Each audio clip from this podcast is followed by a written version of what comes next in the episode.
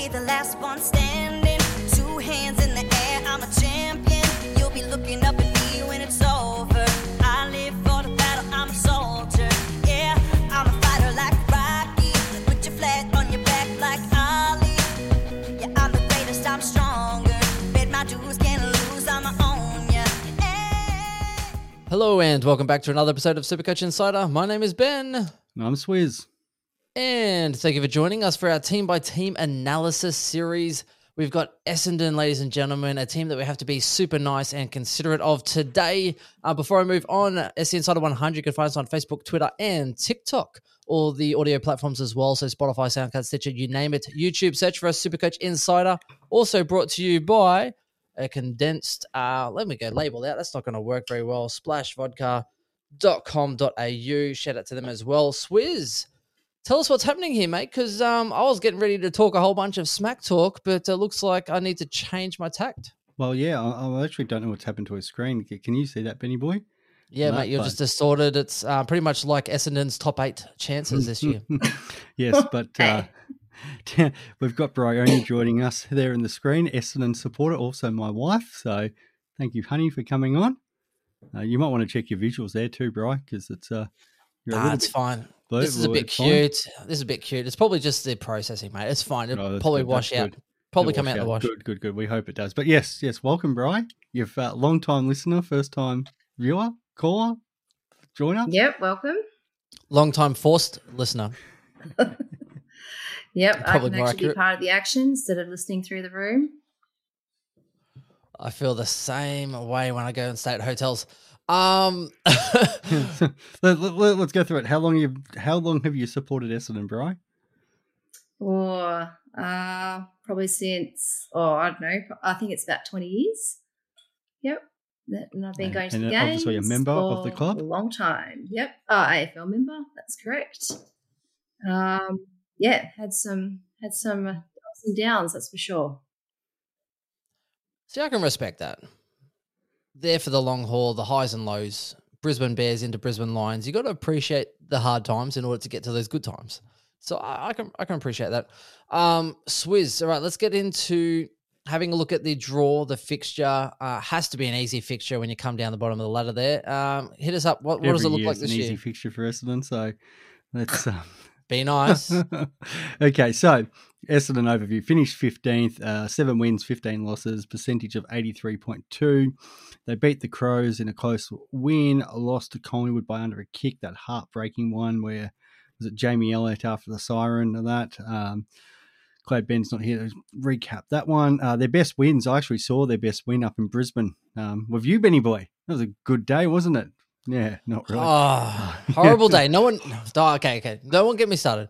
Yeah. Zach Merrett, no attention at all. Um, Neale got tagged. No one did nothing, and literally, Zach, we were sitting there. No Hmm. one paid attention to Zach Merrett. Killed us. Absolutely killed us. Absolutely destroyed it. So that was, that I was forgot all about that too. Thank yeah. you. And I think, Bri, you might have seen the other best win, Sydney at the MCG. Were you there for that one? I think I was. Yes. I don't know. It was all a bit of a blur in the end. Uh, we didn't have too many highs. So, yeah.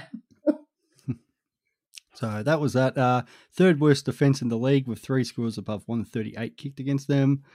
Uh, the question is, how do they solve this with no real key into their backline?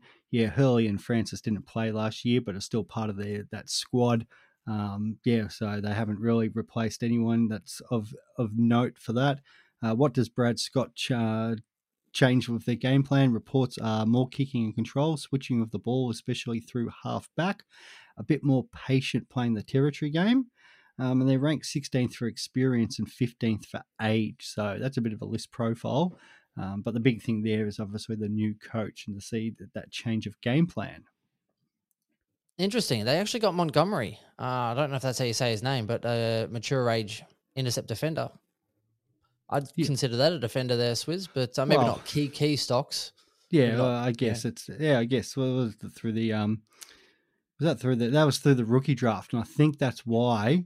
Well, uh, Nico and I were talking about that earlier, trying to work out why he's popped up in so many teams. Um, so maybe that's what people are thinking, going, okay, this guy's in the rookie draft for a reason, um, because they've obviously really shortened that defense with uh, what is it, Redman and Ridley, uh, Bry's favorite player, um, Zerk Thatcher. and um, and then uh, young Reid in there, who's obviously um, you know still developing. So yeah, I think Well, you I no, know, we believe I Jake was uh, Kelly. defending. We have Jake Yeah, Kelly. and Kelly. well, Oh, Kelly, Laverde. Kelly's what one ninety, and, and Yeah, but Laverde's Jake- about that same size. Kelly, Laverde, Ridley, and Redman are our set back with McGrath, will be Yeah, back. but there's no once real gorilla. No. Oh, the whole team's a bunch of gorillas. um, well, here I was being nice. I was end up, you know, standing up to defend them, and I know rookies are generally coming a little bit later, but um, yeah, I mean, as far as in the, I think it was the SANFL, he had the most um, intercept marks for all non AFL listed players. So another intercept marking defender. So I think that's pretty interesting, and um, it's funny that you talk about the strategy that they're looking at using because it sounds exactly the same that Sa- what St Kilda doing. You know, like um, control the ball when you have it, you know, run with speed, coming out of the defensive line and take it on. Um, so it's going to be interesting to see. Yeah, uh, so seven seven percent got him in so far. Um, so yeah, there there might be something on that, and maybe come round one, a perfect 102k is exactly what our super coaches are looking for. So. Um, yeah, would be happy if he gets some early games. Uh, so the ins and the outs. In the big one we've talked to, the the the goat for Essendon, Will Setterfield, trade from Carlton. Um, then we've got uh, Sam Weideman from Melbourne. Yeah, you're happy with Weeds, aren't you, there, Bry? Well, we'll Um, see. Then Elijah Tsatas, Tsatas um, pick uh, five in the draft. Uh, 187 centimeter ball winning midfielder. Of unfortunately, he's already injured, but hopefully gets through that because the kid's got a lot of talent. Lewis Hayes, 25, and then the Davey twins, pick 45 and pick 54. So they're definitely going to add something up into those, those forward lines and and um, and pushing up to the wing. Um, I think Jaden's carrying a bit of an injury, but but they're both father sons. Uh, Anthony Munukara, I think that's it, um, which is the Category B rookie, and I think he's another small forward in there. And we've obviously talked about uh, Rhett Montgomery and out's gone. Hurley retired, Smith's retired, Cutler's been delisted, Thomas Hird's delisted, Garrick McDonagh is delisted, Brand delisted, Ham delisted, Alec Waterman. I thought he was a bit unlucky to get delisted. Josh Eyre, Adam, uh, Aaron Francis has gone up to Sydney, Tip, and then there's Tipper who did retire, but then he's been relisted. So quite a few changes there for the Bombers. How do you say Um, that name, Swizz? That Anthony? How do you say it? Anthony, was it Man, Man, Mankara? Am I saying that right? You were saying like Manuka. I was like, oh, Manuka, his, Manaka? his, his nickname's his nickname's Honey. Yeah, like. honey. We've honey on this show. Um, so we've got playing twice. They've got Collingwood, Geelong, Giants, North Melbourne, Port Adelaide, and West Coast. So the good there is we've predicted GWS, North Melbourne, and West Coast to be down that lower end of the ladder. So there's potential um, for some wins there for the um, for the Bombers. The obviously negatives is Geelong, Collingwood, and Port Adelaide. Port Adelaide you expect to rebound a little bit better up the ladder. Geelong's obviously going to be the tough one. Um, their first four is actually very friendly. Hawthorn away, which will I think that Eddie had still it might be at Marvel, it might be the G. Uh, Gold Coast at home, St Kilda away, and GWS at home. So I, I know a few people have talked about Parish and Merrett early. It could definitely be something to look at. Their last three is also North Melbourne, GWS, and Collingwood. The buys round 14. Uh, so, yeah, no, I think that's not a bad draw. Of that, and um, we talk about a couple of those premiums in Parish and uh, and Merrett that we'll get into in more detail in a second. But yeah, with those sort of draws, we know how um, well they find the ball. Definitely somebody to be looking at, I think, early. Yeah, like uh, I, I do like Merrett and Parish, and sometimes I can't split them apart because I mean they're both very different players. Um, Zach Merrett usually finishes the year extremely strong, which happened again last year, and it happens every single year. Where if you can get him cheap enough, just jump on. Uh, is pretty much where it sits. Now, I'd like to get some actual Essendon opinion here because I'm not sure how they're going to structure up. Like, is Parish the one that's going to just get that free sort of rein? Um, both miss games here and there, but I'm really interested to see more how like the coach sort of uses them. But Parish, I, I really like, except Zach Merrett has more 125 pluses and more 150 pluses in his repertoire. So, um, yeah, I don't know. I am not too sure. Bryony, what do you think? I think if you're going to want to choose a Merrett or a parish, I think Merrett probably is that higher scorer. He does find the handball a lot more. So um, personally, I've never actually picked them in my teams. I did when I did the fantasy. I know Merrett was a gun there, but I've never actually put him in my super coach team, to be honest. Um, uh, yeah, so I would probably, if you're wanting to go one of those two, I'd go Merrett. But personally, I won't be going any. Yeah, I think the reason he's also a good upgrade option is um, I think 32% of the time, uh, 32% of his games he was under 100, which means that he's definitely going to be dropping some cash occasionally. So 15% of the time under 80. So you can definitely, if he gets tagged or just has an off round occasionally, you can actually pick him up a little bit cheaper. Um, Zach Merrett's been known to improve his time on ground over the last few years because it was, I think, under the 80 mark. And I actually quite like his ceiling when he gets going as well. So, um, I think he's probably the one to go as well. But again, I'd be looking at to probably upgrade at that point in time. Um, Parish goes for more hundreds consistently, but he doesn't have as high of a ceiling as of late. So I'd be kind of just yeah sticking with that one. Swizz, where do you Merrett, stand on the? Merrett's um, to, um, what is it, CBA percentage is actually quite low than what I thought it would be, sixty-seven percent. Um, so I I feel like like to me there's some growth there, but then with all these extra midfielders that they're trying to rotate through, so you would think Parish, Shiel, Merrett's your top three, but then Caldwell definitely was starting to come on his own throughout the year. I think McGrath drops more back to a half back, but then you're looking at Hobbs, um, like Langford can run through there. Uh, they've got Archie Perkins, which I think a lot of people are still pretty bullish on. Um, and then obviously the young fella um, that they picked up this year. So the Bombers do have some depth to go through that midfield. So it'll be interesting how you know Scott kind of balances that. One other thing is if Merrett does become our new captain, you know, how how's he going to handle that? Is that going to elevate him? I don't know. And I don't know if he's our next captain either. It's out of him or McGrath, I believe. So I can tell you what'll happen: stress leave. Hmm. A hundred percent stress leave is what's going to happen to the captain of Essendon Football Club. Um, Uh, so yeah, the uh, two. So they're the two premiums and that, and we always uh, bunch them together because they're practically the same price, six seventeen and six ten, um, and they always seem to be around that mark, about around that top ten, as you said. Yeah, you usually um, can pick it up more Merrett. Yeah, you pick up cheaper. I always seem to be able to pick him up cheaper around the buy. It seems to be that discussion every year, um, where the um, it's a, I think it's Parish has got the ability to go big, like because he's more that contested inside ball winner.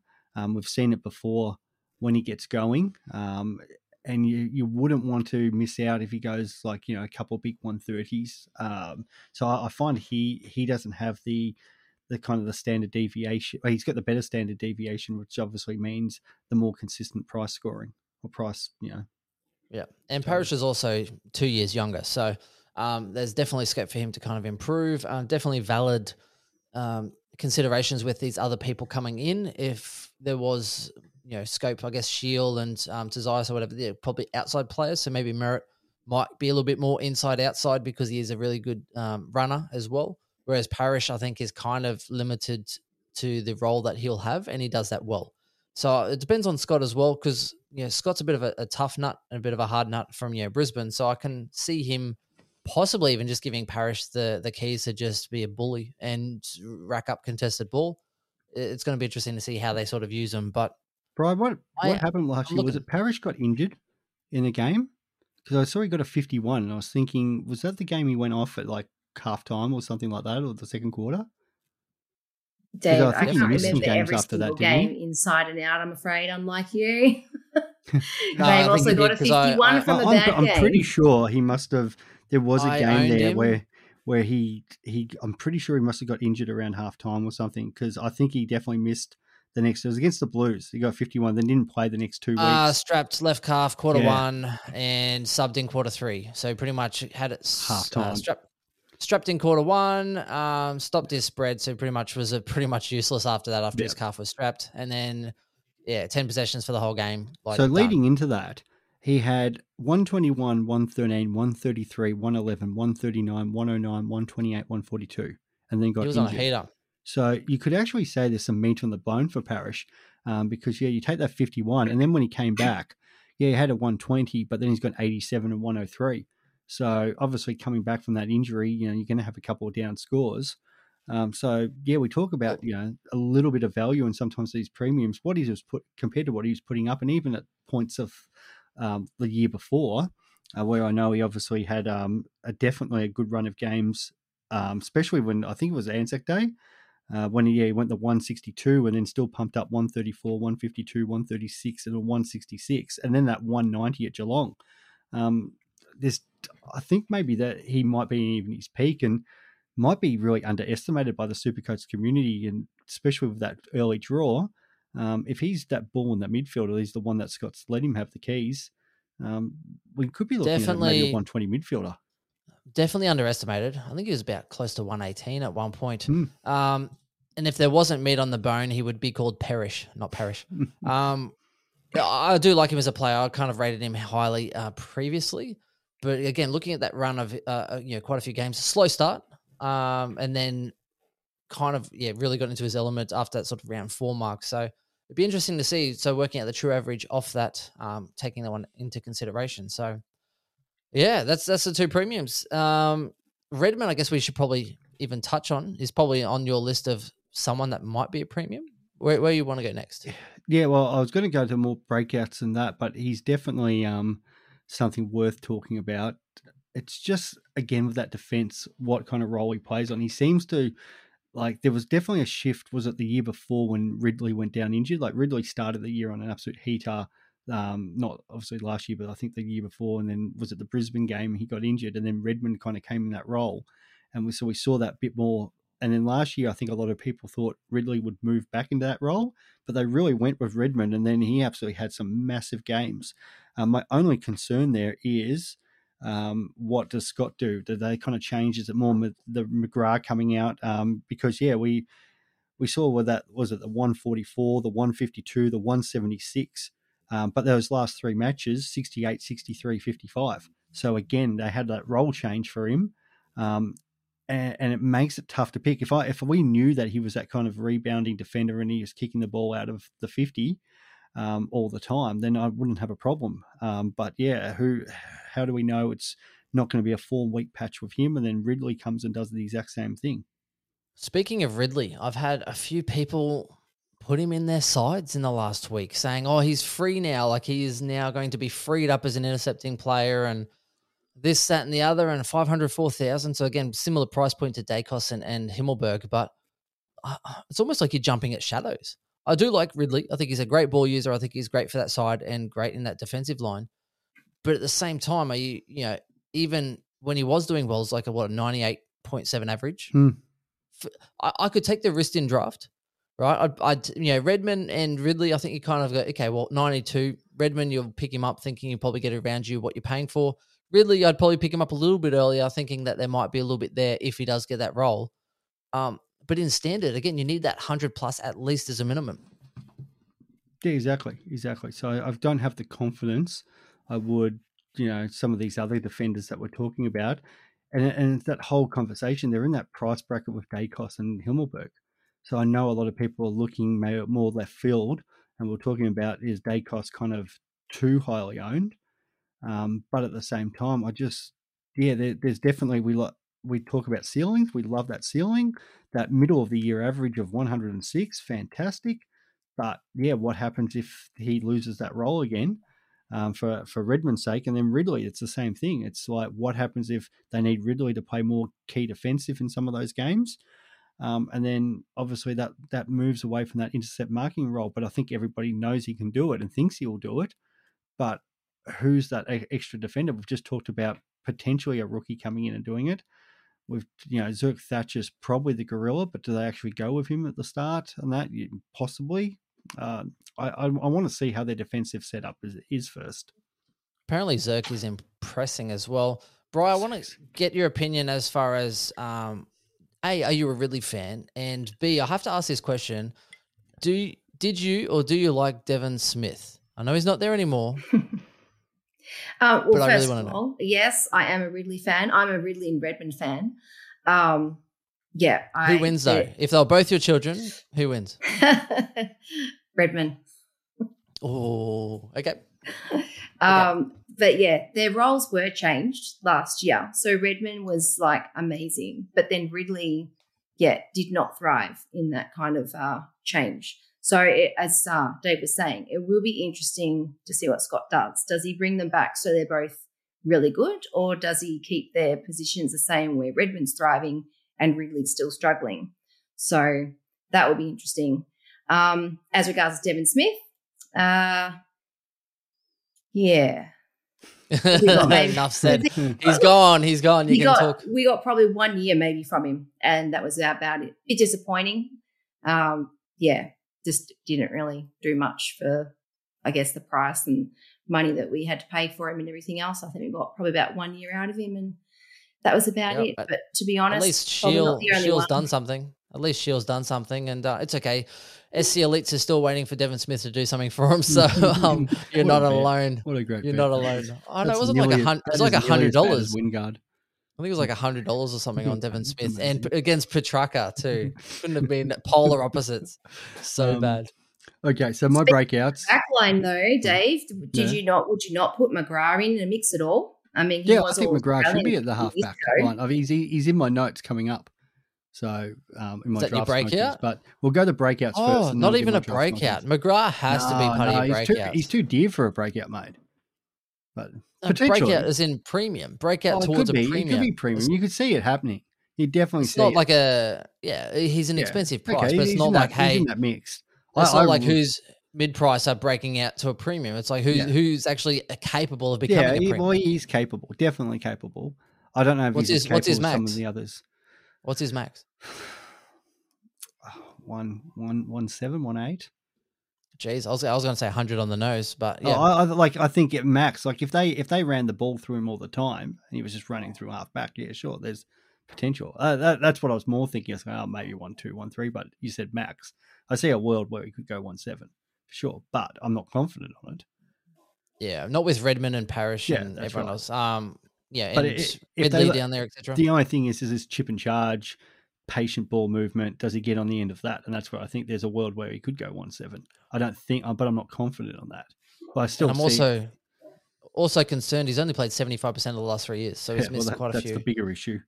Yeah. Yes. Whereas Ridley's only missed five percent, so that's not Yeah. a bad. Yeah, Bad I still think you're getting, you could potentially getting twelve to fifteen points on McGrath with picking him, but again, it's that setup, um, and I want to see it in preseason before making the move. If he's anywhere near that midfield, I don't want to touch him. Yeah, if he's in uh, for draft, I'm keen to pick him at a ninety plus. Yeah. you know he's a what is it, eighty six point nine. So if in low ninety, if you kind of start to get a bit thin through that ninety range, uh, I think there's definitely enough upside. If at ninety flat, some people might jump super early, like ninety five or whatever. I'd let them take the risk at ninety five. Yeah. But between ninety to ninety five in that range, I'd pick him up in draft. Yeah, I had him ninety to ninety-two. Yeah. for that. yeah, I think that's a good that's a good spot. yeah, I'd be happy with All right, that. who's on your breakouts? Uh, well, he, he, I just can't see this guy being a breakout because he hasn't shown the ceiling. But everybody asks about him, and that's Sammy Draper? Draper. Yeah, yep, Yep. good Mm. good guess. Yeah. Which uh, you got, he's in seven percent of teams, nearly eight percent right now, uh, and you can see why because everyone's looking at cheaper rock and thinking, you know, it's got to happen, doesn't he? And that, uh, but yeah, he's it just he's uh, he's scoring poten- potential. When we talk about ceiling, like last year, one, two, thr three tons, like, and not, and the highest was one thirteen, like. You know, there's there's guys. Well, we just talked about Redman and his ceiling was it what was one ninety? Like, how can you pick a ruck who's he scored three tons last year? I just don't see it. I think he's more that highlights package, impact player, heart and soul for the Bombers, and the Bombers supporters are going to love him for the next ten years.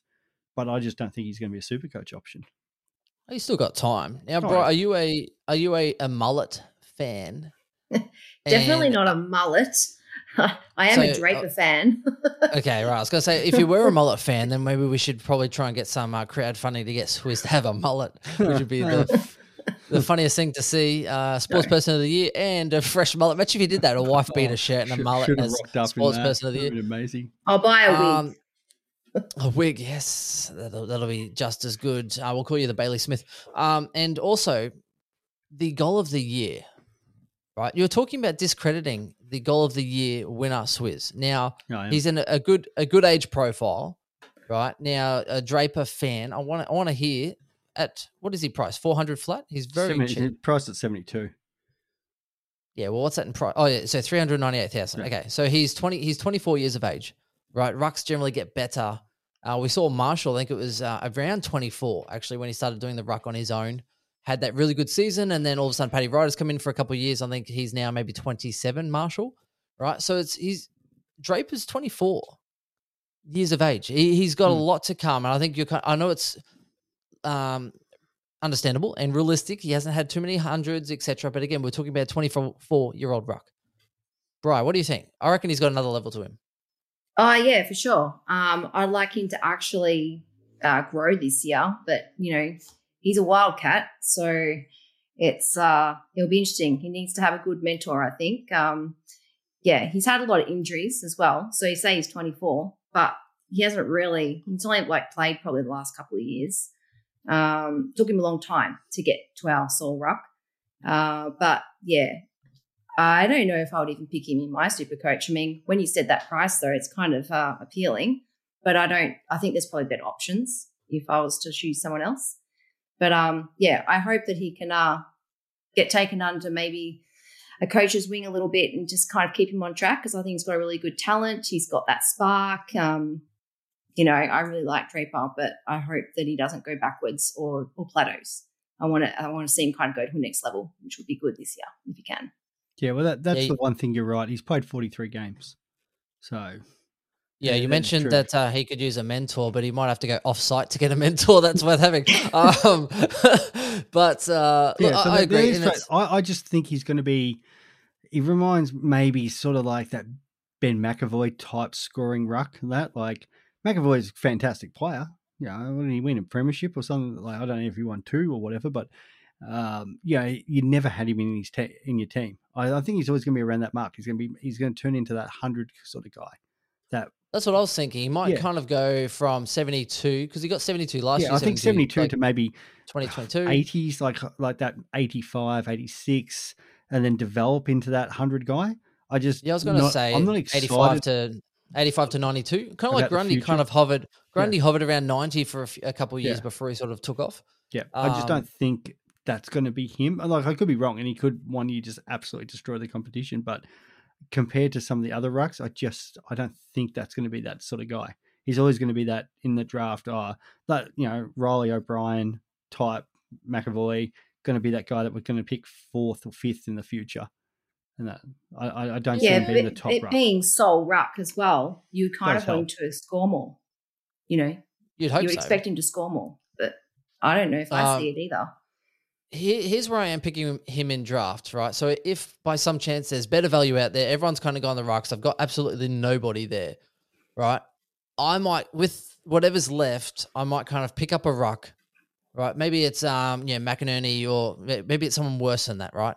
Then I might actually double down and then kind of go, hey, well, maybe I'll go and get um, you know, get Draper, and that way he can be a bit of security because sometimes it's actually really good having a couple of those fringe rucks on, so one on field, one on your bench, because during the season you never know because sometimes these rucks fly. Like Max Mhm. Gawn came out of nowhere. Sometimes it's nice to have just that backup ruck, and I've seen it before. Some people have had, uh, I think it was uh, Mumford as as their their ruck, and then they had. Um, and I think it was Sandy or something or other as a backup that no one had. And next Mm. minute they're both just popping off. So I think it's it's not a bad option if you do miss out on the really good uh, amount of rucks in your draft league. Then maybe just kind of hey use a bench spot and pick up someone that might actually have that potential to take the next step. Mate, this is the one that's going to get replayed throughout the year when people bloody cut and paste it and send it back to me when Draper's averaging 105 and be like, remember when you said Draper's never going to average more than 100 in his career? And yeah, I, I can see it burning me, but we'll, uh, we'll go with that. All right, moving on. On that, it's the man, it's the myth, it's the legend, Will Setterfield. Oh, How I can was going to say Nick Martin. well, actually, he's on the list. He's actually on the list. He's but- way better. But yes, yeah, way on. better. But we've got to talk about Chris's man, Will. That crossing over from Carlton. Uh, I don't. I just don't actually see exactly how he fits in. We just talked Merrett. We talked Parish. We've talked about all these other midfielders, Caldwell, Shiel. Uh, there, I'm sure there was other teams. Like the, the only thing Essendon was probably crying out for was that tall midfielder. But I don't see how he becomes the fir- the starting option on the field. That I, I, I just don't see where else, and there's nowhere else for him to play. But so, like, yeah, I think he'll be he'll probably come off the bench. He'll be handy, but I don't think the yeah what we the hype that Chris gave him last podcast is just not happening. Yeah, they don't have too many tall midfielders. I That's mean, Hobbs thing. Hobbs is 183. Um, it gets pretty thin, I think, uh, outside of that. I mean, Heppell's 189, but he's not really playing, you know, pure mid or anything anymore. Heppell's not playing in And, that um, team, mate. No, I know, you know what I mean, though. It's Yeah. yeah, they are quite um short. That's the only thing he's and, got uh, going for him. I didn't realize Nick Martin was 190 centimeters. There Yeah. you go, huge. go figure. But we'll, we'll um, get, so we'll get on with my boy Nick Martin in a minute. I think Tsatas is what 187 or something. It's a little bit Yeah. taller of a midfielder. So Setterfield's at 190. So Yep. that's where the love is there for him. But I Yeah. um yeah, as a breakout or a smoky or whatever, and that might be an option to chuck in your draft uh, that later on. But yeah, uh, I don't think it's really well relevant of any more chat about him. I know there's been a bit of love for Archie Perkins, um, so definitely somebody that's worth discussing. Um, it's just a, the Bombers have a lot of these guys that maybe it's just because of the way they've been coached and played for the last few years that you know everybody's thinking is this going to be the year? Um you know there's and he's only what it's only his third season in the system is it? Or that like he's maybe fourth year? So he's only 20 still 39 games that 185 centimeters can you know high draft pick. Um so I, I think definitely some upside there. It's just again what role does he have? If he's playing up in that forward line it's a no thanks. If they want to transition into the midfield, then yeah, somebody to keep your eye on. See, I'm looking at the list, right? And if I'm an Essendon supporter, I'm hoping that they take strides. It's like kind of like what Sydney has done and Fremantle have done to an extent. Because they do have some talent. Because I'm sitting here looking, I'm like, well, you know, Nick Cox, highly rated. He was absolute freak. He was what nearly 200 centimeters on Mhm. the wing and and picking it up around his feet, running into the forward 50, kicking goals. Uh, injury last year, right? So I'm looking at him as someone who should be able to kind of actually add value this year. Um, you know, Wanganeen, Tsatas, you know, a few of these other guys sort of coming through. Really good pickup um, last year when we're talking about, um, oh, was it Martin? So, you know, just sort of seeing where else you got Perkins, you got Setterfields now coming into that team, you got Hobbs, right? Langford, I'm waiting for him to kind of take that next step as well because he's been hovering around as a really serviceable player. But can he take that next step to be someone that is actually damaging where opponents kind of like, oh, I can't leave you alone. I can't just leave you with a little bit of space because you are too impactful. And um, everyone on this list, you know, Zerk Thatcher, I'm really excited with him, with Draper. The only one I still don't like is Jake Stringer. He's the only one on that list. Um, Yeah. So the so the other ones I do like, and I've got d- down here is um, big fan of. We've talked about McGrath, but Nick Martin and Sammy Durham. Um, all all reports about Martin is absolutely training the house down. Uh, put on three kilos. Yeah, departure of Cutler. So there was a wing position available, and he has been absolutely smashing it out there on the wing. Um, so a lot, lot of love for him. I've got a lot of love there for draft. I think definitely somebody I'm looking at picking up late. Um, yeah, we obviously only had that first season where he came in as a was it um, I don't know if it was supplement list or rookie draft or something, but yeah, it was that first game where it was he kicked five goals, uh, mid forward. You know, he's a bit bit expensive if you're looking him at a super coach because he had you know 436k, but definitely had some scores in the 90s last year. Like he, a couple of those in the hundred. He was a very he was an awesome rookie to own. Um, but yeah, that no one, two, three, four, five, six. So he's got six scores there of 90, um, and plus the 200. So eight scores above 90 last year, plus an 88. So definitely knows how to find the ball. And if he's put on some size about him, um, yeah, as a wingman, yeah, you, you definitely definitely want um, a piece of him in draft who's going to um, play. You know, he's going to be forward in our super coach teams. the more impressive part is, you know, so he, he came in, had to develop, you know, get into the system, you know, build your fitness because obviously when you're a full time footballer, everything's a little bit different, right? And then you have the season, then off season, it's just gone, yeah, next level. So not only did he put on three kilograms, he still won the club's 2K time trial after they came back from Christmas. So he's put on size, Mm. but also still fit enough to run out, which I think is absolutely outstanding. Because sometimes when you put on too much size, it kind of impacts your running and you start to get a bit heavier. So that's kind of the issue that some of these young players have when they come into the system. They need to get bigger to be able to be AFL ready. But then it's like, well, how do you get bigger and still be fast? Hmm. And he's put on three Ks and still won the time trial after Christmas. Outstanding. So I'm looking that way for draft. Yeah. Um, Brian, any, any who who are you looking at watching this year? Standard Uh, well, drafts. Well, Nick Martin is exciting because I mean I even had him in my super coach team last year, and he was a gun. So I was like, "Oh, that's very exciting." I don't even know if I can contemplate putting him in again, but he's training the house, the house down and on a wing. Um, I can't see actually Nick Cox getting in, to be honest, unless there's a spot for him because he. Uh, I think Nick Martin's got his spot at this stage. Um, Right. if they've changed his Right. position, I mean Nick Cox and Perkins came in there together and they're exciting. But uh, last year Oh, Nick I can't, Cox, I uh, can't do it to you you, know? Brian.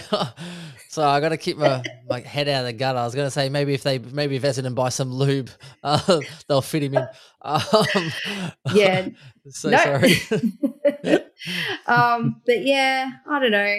Uh, to be honest, with Brad Scott, I don't I don't know about any of our team. To be honest, I mean anything can go. It can all go up from here. So I think if you're picking Essendon players for Super Coach, I think it's a bit of a gamble because no one really knows where anyone's particularly playing or, or their positions have been changed from last year. So yeah, it's just, it's going to be a bit of a watch the space. I think. Yeah, I, I think that the two that, as I said, with Martin and Durham, they seem to have those wing roles locked up. With the most likely, you- you've got Hind down there. If Heppell plays, it's it's probably going to be half back. McGrath likely half back. You got Ridley, Redman, so that's kind of for you know taking formation. Uh, so the forward lines are probably a bit up in the air at the moment. You know, a couple injuries. What happens with the small forwards? and then do any of those sort of Langfords, Perkins, those sort of guys fit in there. So with Cox, I just have no idea of how he fits in. You know, 200 centimeter guy, a lot of talent. But yeah, if you've got Martin at 21, mature age, like, you know, he came in at mature age, and, and we say that not like your regular, you know, 24, 25, but it's still a sort of 20, 20 year old last year.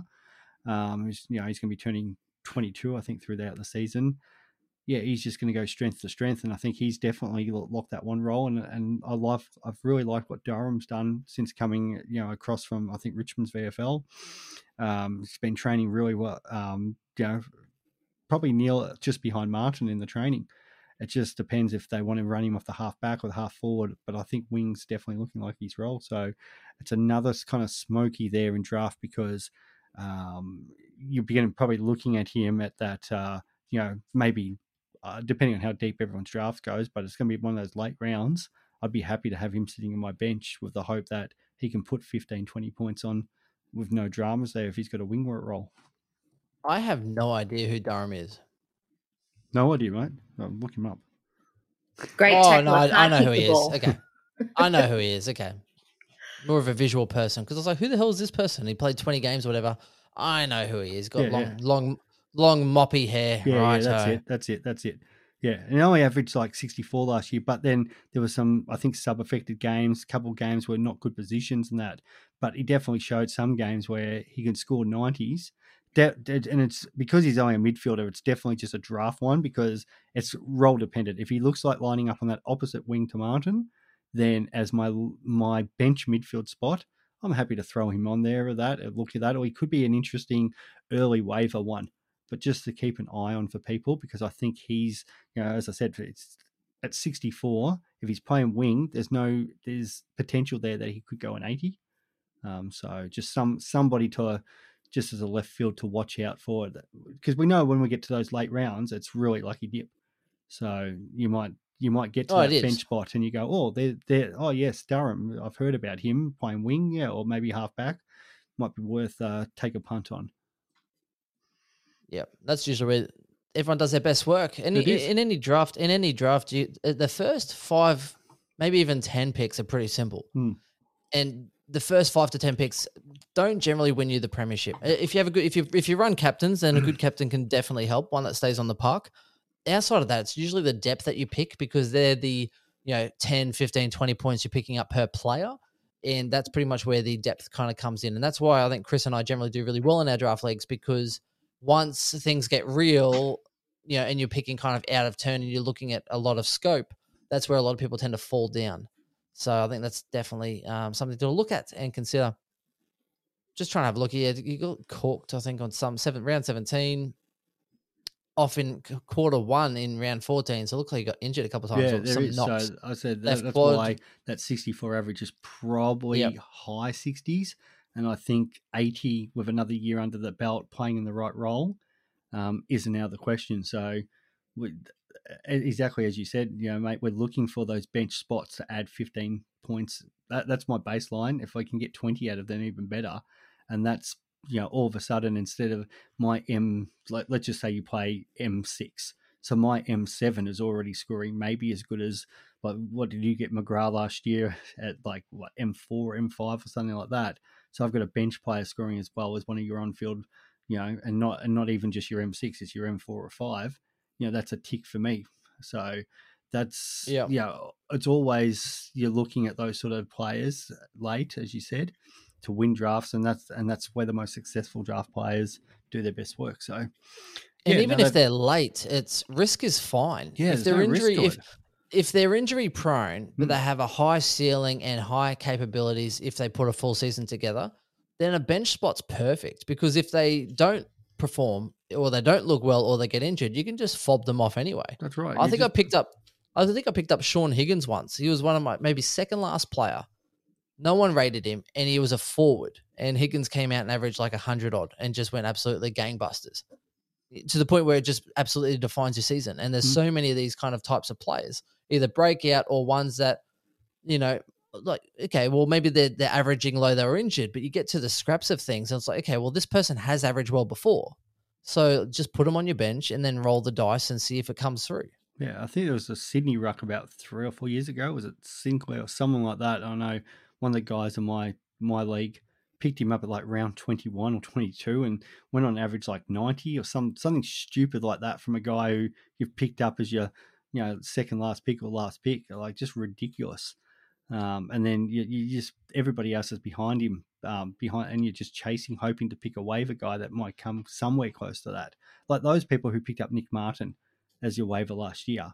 Fantastic because you had him all year as a forward, just flying. So, um, yeah, I love the waiver. moments. Oh, the waiver's great. I love the waiver. I win too many early games to really impact the waiver, but that, that annoys me. I need to. I really need to throw round one them. this year. I need to and then you put up a few options, and just pick up the best option and then have my team set. And they come out super early too. So many early options. Um, yeah, it literally defines everything. I still remember bloody Chris jumping on Clayton Oliver before I could. You know, on the waiver where you kind of everyone's watching. Oh, this guy might have some talent, second year Mhm. player, whatever it was. And then I was watching him like, oh, I might just watch one more game. And then the game was on, and I think it was about half time. Clarry towered up in like the intra club, uh, not intra club, in the JLT or whatever it was. Yeah, yeah, that's So I go online. I was like, right, halftime. Like, I've got to get this guy. Jump on. And I was like, he's gone. And then Chris got him at like quarter time. I was Yeah. like, fuck you, Chris, literally. right. And he went and averaged 115 that year. Yeah. Um, the other thing to note as well, just quickly, because we're off topic. Sorry, Brian, uh, draft purposes. Um, also, don't be too alarmed on everyone sl- that slides or passes somebody. Because I remember is it um, Laird, a lot of people passed over, and Callum Mills, a lot of people passed over. Mm. Both came out and were like top six, right? Mids. Just because, oh, one had a little bit of less of a preseason, or someone just, oh, I don't prefer them. I just want to, if they just want to jump and go at the the next it thing, then take the value. Take the value that's there. So that's happened quite a few times. I think it happened a few years ago. Chris, uh, no one wanted uh, Jackson Macrae. I think he was a forward, average 107, became a mid only as a 107 mid. And it was like, oh, no, I don't want a mid averaging 107. And then Chris was like, cool. Everyone passed on him. And Chris, I think it was down to maybe 102 average. He's like, cool, I'll get this guy 107 or whatever, as you know, a bit of mid. And then he ended up going like 120 something and was his captain. So sometimes you got to look and people will go for, oh, everyone's going up in value. But sometimes what's in front of you is actually the best deal you can have. Yeah, exactly. But I'm actually quite surprised with some of these bombers. Like, I don't think they're going to have a, a successful year on field, and it's probably not their time. We've talked about that list demographic, but for super coach reasons um, and their fixture, does you know definitely worth watching because I think there's a few players there who might just become sneaky options for us that we never really thought thought of. I think Essendon's capable. Come on, Bryce, sell him. He's he's been talking smack all day. Um, they are the bogey side for me. They're the team that when they're up and firing, you don't want to play. They are a team that when they put it together, they are a top eight team. It's just about whether they can actually put it together and keep it together for long enough. But I think they're definitely a threat. Well, same that's as like any Collingwood team. were. anyone on their day, you know, you don't want to play, but um, can only be can only be upwards from here. I think uh, I think we've we've finally got you know a coach and uh, on the right track and got a few players added to our list and cleaned out some dead wood. I think there's a few more players we could clean out, but um, yeah, I think it can only go upwards. So yep, I reckon we Oh. will be a little bit better than uh, the Richmond foe out there. Oh, I'm, I'm, I'm, I'm disappointed we don't have the two easy wins this year on that. We only get to play just once. It's Not all of us can have the- nine MCG gotta- games in a row. So, yeah. Well, you say you've got a coach now, Bri, but didn't you just let like four go the last three years? Wow. I'm not not not unhappy that Rutten's gone. I must say. yeah, fair. I, I I, lo- I love giving these uh, Richmond assistants uh, to the Bombers. Works out so. Hey, well you can for them. have Rutten back. All yours. Matty Knights. What a star! Hey, Swizz. Yeah, um, let's not go there. speaking of speaking of stars, what about Brisbane Lions beating Richmond? Uh, just was it just before the siren in the final? You should you should have made the trip up here. Actually, anytime you want to make the trip up, because it seems when you get here, your team loses uh, after the siren or close to the siren. Oh, mate, we got to watch the Bombers beat you guys on that this year, so it Oh. never works out how it is exactly as we expected. But yeah, no, mate, bullish. I, I'm, I'm actually. It's funny when you talk about these things, and I'm sure the viewers are at home too, because you get um, that recency bias. So you talk about Collingwood just then, you're like, okay, do I look at putting Daicos in my team now? Know, and all of a sudden now I'm like, oh, do I try to fit Parish into my team now or that? So. Yeah, and uh, probably the last one we'll do is the you know the, hopefully it's the Western Bulldogs and not West Coast because I'd rather my whole team look like the Bulldogs and otherwise it's going to be a bit sad if it's all West Coast players. But yeah, it's always the case with these things. But definitely a bit of food for thought.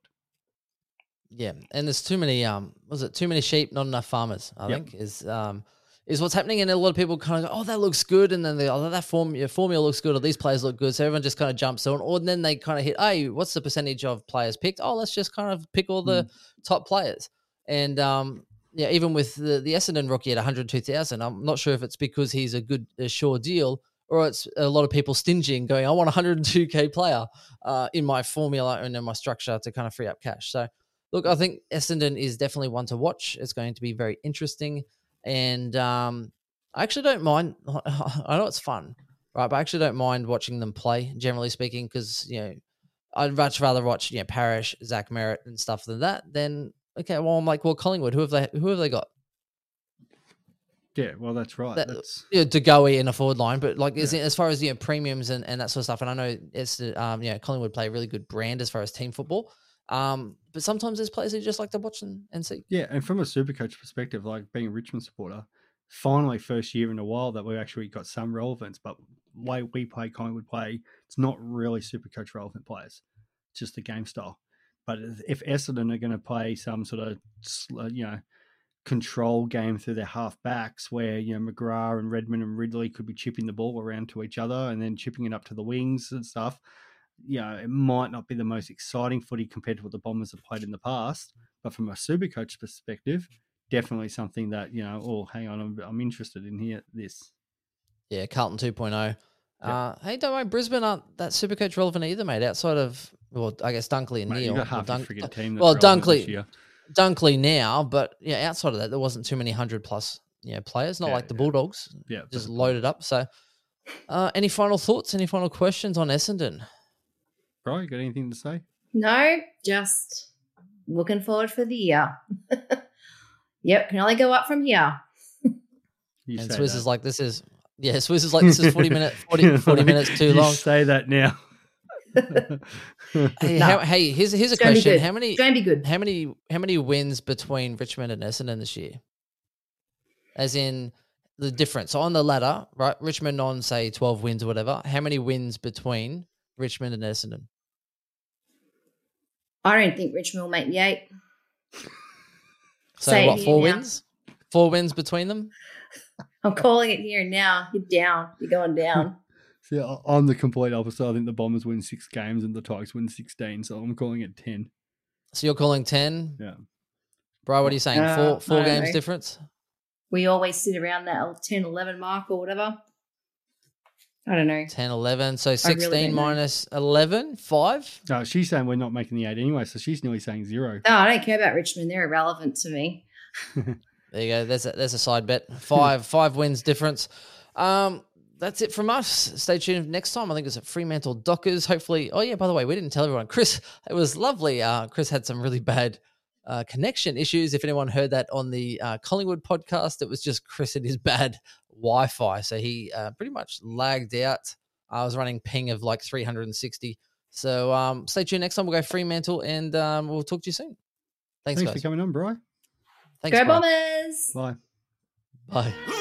The C is for the courage I possess through the drama. H is for the hurt, but it's all for the honor. A is for my attitude, working through the patience. Money comes and goes, so the M is for motivation. Gotta stay consistent, the P is to persevere. The I is for integrity, innovative career. The O is optimistic, open and never shut. And the N is necessary, cause I'm never giving up. See, they ask me how I did it, I just did it from the heart. Crushing the competition, been doing it from the start. They say that every champion is all about his principles.